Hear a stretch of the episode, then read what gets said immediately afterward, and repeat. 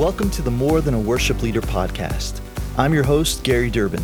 I've been a worship leader for over 20 years, and I've learned a lot from so many on this journey. On this podcast, we'll have conversations and explore the dynamics of leading worship in the local church.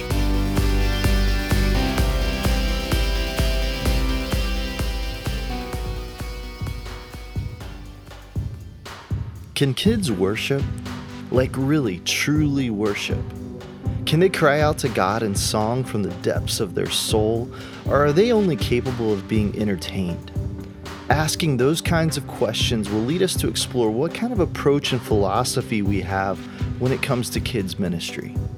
On this episode, I talked to Yancy. She's a worship leader, songwriter, and producer of hundreds of songs that make Jesus loud. Her Dove Award-winning music is all the things that kids love and everything adults value. She's a powerhouse at leading and teaching kids from birth to preteen how to worship and creates popular worship resources for churches and homes around the world. This will be helpful for those in worship ministry and kids ministry, but I think it will also be good for any church leader. So I hope you enjoy my conversation with Yancy. Well, hi, Yancy. Thank you for coming on the More Than a Worship Leader podcast. Thank you. I'm happy to be here. I know of you because I utilized your devotional materials years ago, which is really, really cool. It actually really helped my worship team back then, and also was an inspiration to write my worship team devotional as well. So it's a small world. It is a small world. That's so cool. It's those devotionals I wrote a long, long time ago when in so many ways I had no idea what I was doing, at the same time, but I was leading a team and just looking for things that would help us unite, as a team and as worship leaders, and as well, just especially at the time I was working with a lot of teenagers and young adult students and just as well shaping a heart for ministry. That's great. And so that's so fun. Small world. Absolutely. So you've been in worship ministry, songwriting for how long? So this year I'm actually celebrating my 25th year of doing music professionally, in some capacity. Obviously, I grew up in the church. I'm a preacher's kid, and because I was always interested in music, being on worship teams was, a natural place for me to get involved and plugged in, as a kid and through my teen years and young adult years, just because I got to do both things, serve my church and be a part of music. And so but I think I started leading worship when I was a teenager. It was probably around when I was like 16 or so. I feel like I have some key memories of leading worship for middle school and just serving in that capacity. And just over the years, it's kind of grown. So originally my music dream was just make CCM Christian music. And somewhere along the way, kept having more and more opportunities to lead worship and mentor worship leaders and develop our worship bands and teams at my church. I was in Tulsa, Oklahoma at the time at a church called Church on the Move. And so I kind of put some of my CCM career stuff on hold, doing the worship thing at church. And then that kind of grew and snowballed into overseeing worship for our kids as well. So at the time I was kind of had my hands in everything. Student worship, adult worship, kids was the last thing I did. And through that process and a bunch of other things, I don't know that we have time for all the details today, is kind of how I landed on making music and worship resources specifically for kids. And so that's been my focus now for the past like 14 years or so. Time flies when you're having fun. And I just love developing things and just helping to resource the church and families as well to just have music that meets the needs of what they're doing in ministry and plants scripture and the Bible and all of that in the lives of these young ones as they grow and develop. And so throughout that process, I would say I have become more and more passionate just about helping church leaders and worship leaders just really open their eyes to see what the potential is and what's all at stake as we think about our kids in our churches and worship and how those things go together and the fruit that could be born from it. Well, that's the big reason I have you on this episode. I'm really excited to talk about kids worship and family ministry. I'm super excited about that. And well, we're definitely going to talk about that. Before we jump into that, a couple things I want to talk about. Number one is your family legacy. Mm-hmm. I know you have a famous dad. And also, did I see somewhere that you have a tie to the Gospel Bill show? Oh, well, yeah, I would have a tie to it. So my dad has been in children's ministry and family ministry my whole life. That's kind of what he's always done. And so his name's Jim Wideman, and he's done a whole lot in the children's ministry and family space over the years. He worked for who Gospel Bill is, Willie George, for about 18 years. So kind of the middle chunk of my life. We moved out there when I turned 10. And that's the place that I did all of my first things. You know, that's where I learned how to serve in worship teams and lead worship teams, and learned how to record and be a part of, you know, the various like filmings and recordings and stuff that we would do. So it was definitely a very creative place to grow up, just because they were doing production of the Gospel Bill show, and then also a show called Fire by Night for teenagers, and making curriculum that churches used and all sorts of things. So that is definitely where I kind of, you know, was a green artist, performer, writer, worship leader, all of that kind of stuff. The Gospel Bill show was my jam when I was a little kid in the 80s. So yeah, I saw that. Sure. I saw that. I was like, oh my gosh, I totally forgot about that show. Yeah. So past the Gospel Bill show, they did a little bit more of a grown-up version called Bill Gunner, U.S. Marshal, and made some movies and stuff. My dad played a character in that show, but he was never on the original Gospel Bill show. But gotcha. Yeah. Very, very cool. Yeah. So you've been a worship leader for quite a while. One of the things I always ask worship leaders on the podcast is, you got a crazy or embarrassing moment on stage that you can remember? Yeah. Well, okay. A few things come to mind. I can tell you three. Just my first concert ever. I ripped the heel out of my boot mid-concert. It like my foot got stuck on a step. And then it's one of those things where like the heel is like spinning. It still is attached, but it's dangling to the boot. And I could feel these nails like coming up and hitting me in my foot. And it's just that confusion of every time I put pressure down on my shoe, I would feel the spike. And it was like, what in the world is happening? And then I finally looked and just saw my heel dangling. So that was first concert ever, way to keep you humble. And then specifically leading worship, I joke that there's times that you know a new song, how you should. And there's other times you step foot out there kind of thinking to yourself, like, I'm not quite sure that I'm ready for this. And I remember it was one Wednesday night and I was leading worship with these teenagers, and I opened my mouth, and it was like the chorus came out over the verse progression. You know, it was like I was singing a correct part of the song, but it was in the wrong place. And it was one of those tragic things where it was just like completely stop and restart the song. But I walked off stage that night knowing that was a mistake. That was 100% my fault. And then another one. So I was leading worship at a middle school event. And I remember we were in Atlanta, Georgia, and I was on this riser in the center of the stage. And they were like wrapping up the weekend at this youth convention. Somebody was like sharing something serious before it was going to be like the grand finale, last song of the weekend. And I ultimately forgot that I was on a riser that only had so much space on it.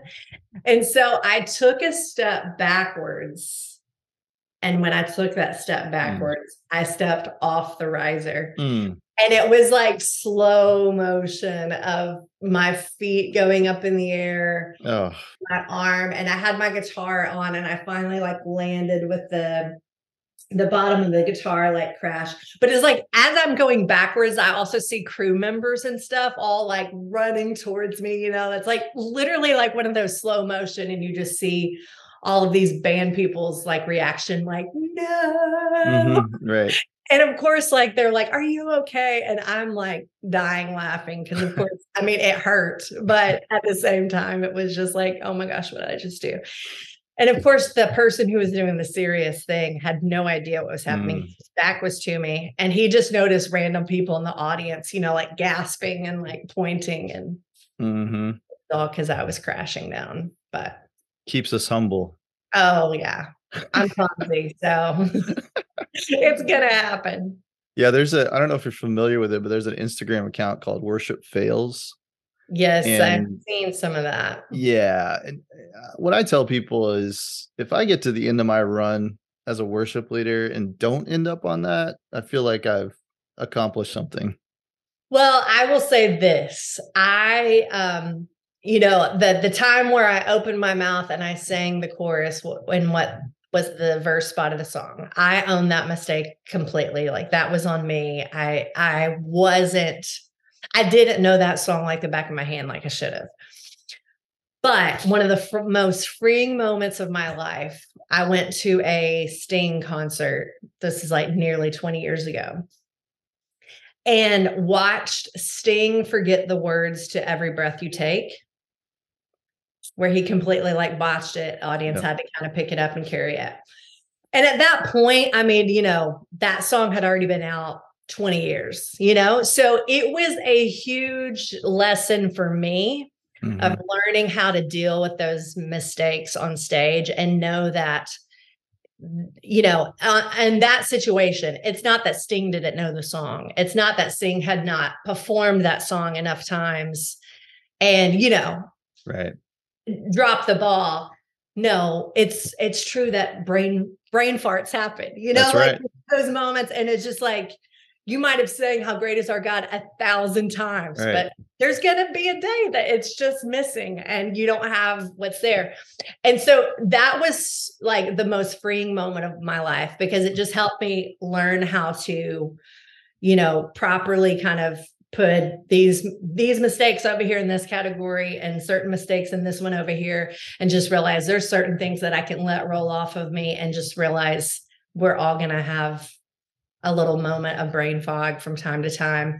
That's not on me, but you know, then there are those times that it's like, yeah, but you do have to study and you have to rehearse and you have to know it. And if you screw that up, that's just on you, you know? Yeah. So if there's any pastors listening to this, it's like, you know, just cut your worship leader some slack. I mean, even Sting messes up every once in a while. So I mean, everybody does. Well, I'm excited about your book, and I'm excited to dive into it. Thank you for sending it to me. I'm excited. I actually started it a little bit, and I loved how you started your first chapter. I love the first words, which is, I love Jesus. Yeah. I love that. And then the end of that paragraph, you said, I have one goal and one goal alone, to declare the praises of my King with my entire being. Mm-hmm. So why do you love Jesus, Yancey?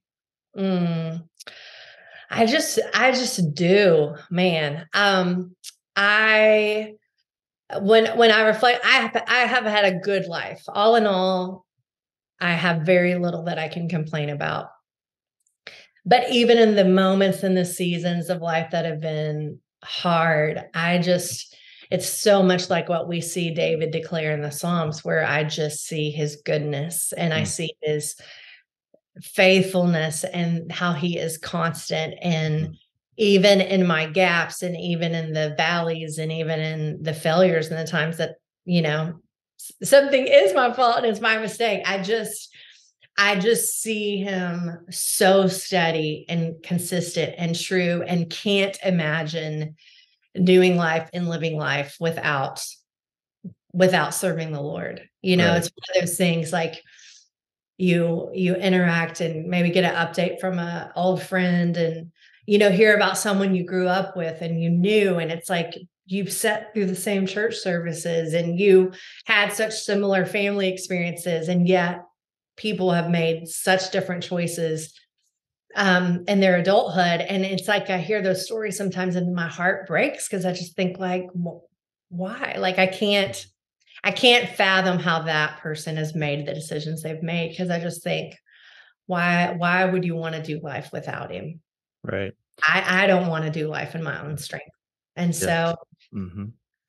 I would say the older I get, certainly my motives and my reasons for all the things that I do are so much more about him and so much more about building his church and right. just, you know, how I can be a small little piece in a much bigger pie. And so I felt like I wanted to just let the cat out of the bag from the very beginning of the book, to just let everyone know exactly where I stood and where I was coming from, where my heart was.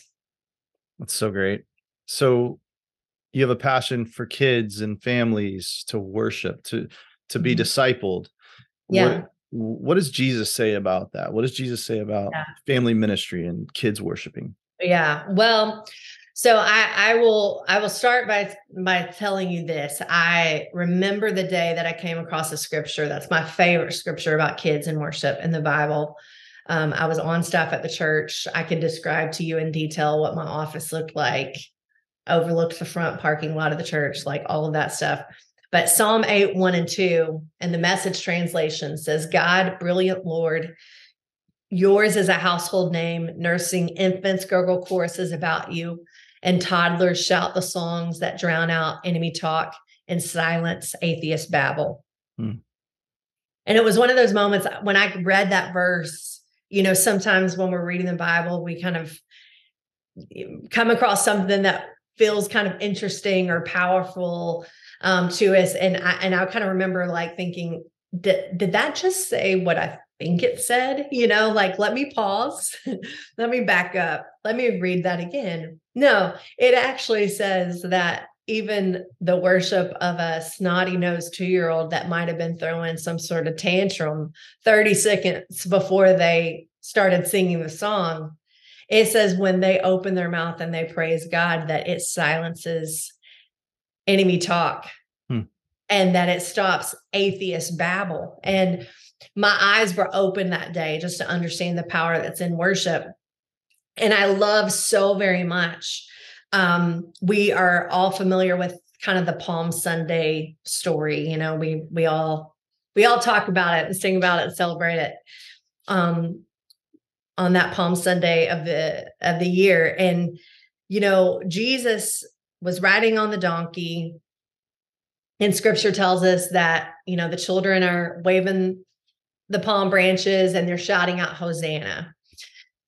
And just a couple verses down in that same chapter, Jesus gets to the temple and there's a group of adults, which I find so significant, even as we think about just modern church dialogue and all of the things. A group of adults questioned Jesus on what they had just heard outside as he was, you know, riding on the donkey and the children waving the branches and shouting Hosanna and all of that. And Jesus responded and he said, "Have you never read, from the lips of children and infants, you, Lord, have called forth your praise?" And if you read the little sidebar details of that passage in the New Testament, they're going to tell you Jesus right there was quoting that verse in Psalm 8:2 that we are familiar with. And I just find it so significant for us as leaders and pastors and ministers and worship leaders and all of that, to take note that, you know, this was a big week. Like, this was a big piece of the story and why Jesus was there on earth. And yet Jesus took time out of, you know, what was coming, what would be the redemption of mankind, the salvation story as we know it.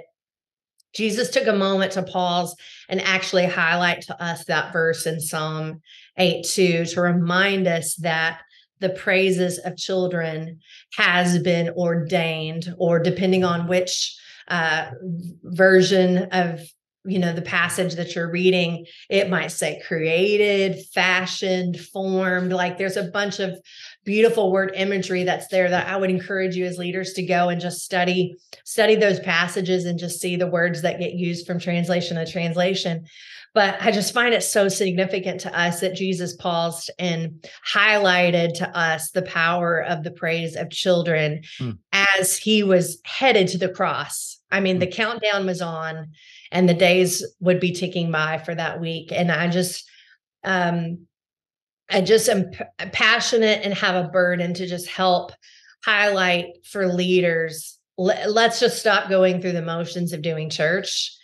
And let's actually take scriptures like that to heart and, you know, completely orient how we're doing ministry to help disciple kids to do the very thing that they were put on this earth to do. And that is to worship and give praise to God. Love it. So when you're talking to kids ministry leaders and those amazing, faithful people that are ministering every week to our kids. Yeah. What is one thing that you could tell them to make that worship time better? Yeah. Well, I think kind of twofold. I think one, it's not every single place, but I would say it's a common thing that I see churches out there doing where they have just reduced what kids worship is to just being a super duper fun oriented kind of song. And it's like, what they're looking for out of a kid's worship song is just to make the whole room spin to the left 3 times. And, you know, and it's like, that's what they want from it. And like, that's all they're looking for from it. And so on one hand, it's just like, let's stop reducing down what kids worship could be, because yes, can a song get the whole room moving? It can. And that is a tool, you know, that even I am going to use intentionally, but that's not going to be the only kind of song I ever do with them.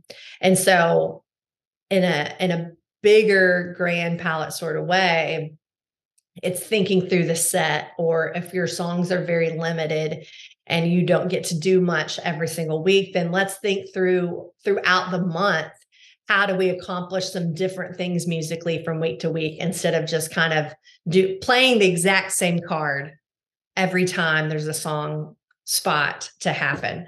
So on one hand, I would just kind of say that, which there's a whole much bigger conversation than we can dive into at the moment. But then I think the other flip side to it really is just teaching kids what worship is. We so often just like, okay, now it's time for us to sing. Now it's time for us to praise God. And it's kind of like, okay, so what? You know, like, so tell me more. And from my experience, kids are used to being told what to do. They're used to, you know, kind of having their hand held and being given some instruction of, okay, you're going to do this, you're going to do this.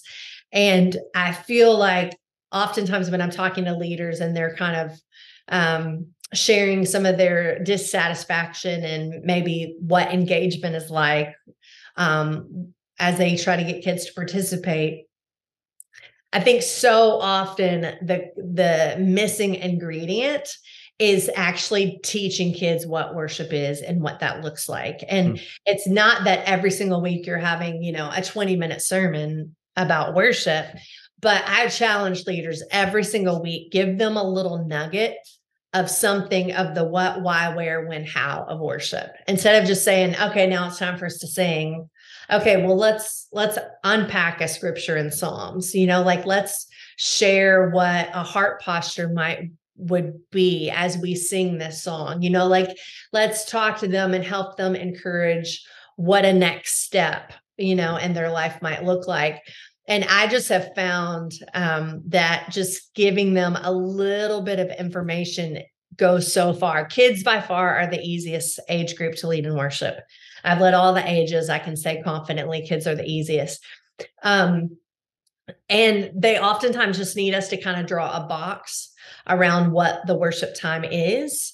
And that's what I feel like that information of just kind of teaching them what worship is and just, you know, kind of phrase by phrase, week by week. It's not that you're unpacking all of it in one day, but if they're going to be attending your church, you know, And a perfect world, 52 weeks a year. Worst case scenario, 25 weeks a year. Well, if you're saying something and giving them some little piece about what worship is about in the course of a year, they're going to have 25, 30, 40 pieces of information that are going to help them understand better why their worship matters to God and how to participate in it. Mm, that's good stuff.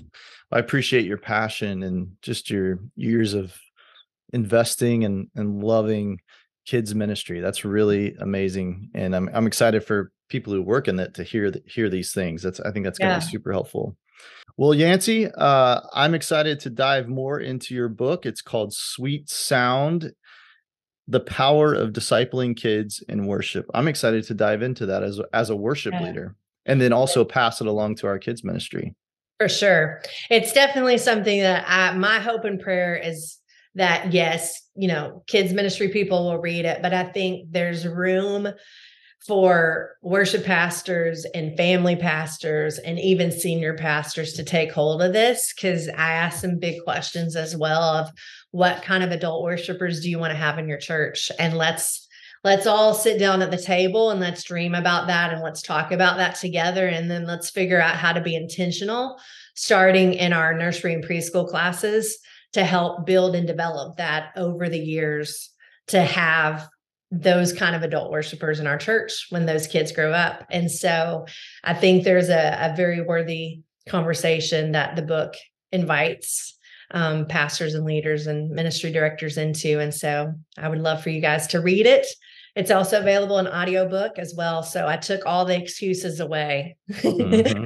For those that are like, I don't like to read. Well, I will read it to you. So listen to the audio version, but definitely unpack what it has to say, because I believe it's a very important topic for us to kind of reset our eyes on and vision for in our ministries, to just steward the generations that we have been entrusted with even better, to just help them learn how to run to the Father. And I believe they do that through this thing of worship. Beautiful. Love it. Well, in our show notes, I will include a link to your website. I'm assuming from there they can see all of your resources, your music, your books. Yeah. Also want to congratulate you on the Dove Award. I saw that you won that last year. I did. That was super fun. Very unexpected, and I just was really grateful. I say it was a buried dream of mine. Well, sure. That I had just, stuck way back there. And so, and the project I won it for had been just a huge multi-year revelation, steps of faith, just so much was there. And so it was extra special as well that God made that award happen for that particular project, because it just felt like he was literally throwing confetti down from heaven to just say, you did what I asked you to do. Yeah. Well done. And congratulations. I'm excited for you about that. And I think it's a blessing for you to be recognized, especially after all your years of ministry and hard work. So congratulations. Yeah. Thank you. I appreciate it. Well, thank you again for coming on the podcast, and look forward to talking to you again sometime. Totally. Stay in touch. Thanks, Yancey. I love Yancey's heart for discipling kids and people in worship. It's more than just fun songs. It's teaching and inspiring people to love God through songs. Here's how I speak to that in my book. As a pastor constructs a sermon, a worship leader should construct a set list. Pastors who develop sermons must do so prayerfully and with sensitivity to what God has for our flock. Worship leaders should approach a set list with the same heart and mindset. If we truly want to lead people to recognize God's presence, it's important that we put some specific practices in place to be intentional in getting song selection right. So how do you want to impact your congregation with songs? What's your goal and intention as you construct those set lists each week? I pray you'll strive for engagement and inspiration over entertainment, because worship is more than just a song. Stay tuned for the next episode of the More Than a Worship Leader podcast. I'd greatly appreciate you subscribing and sharing. Thanks for listening.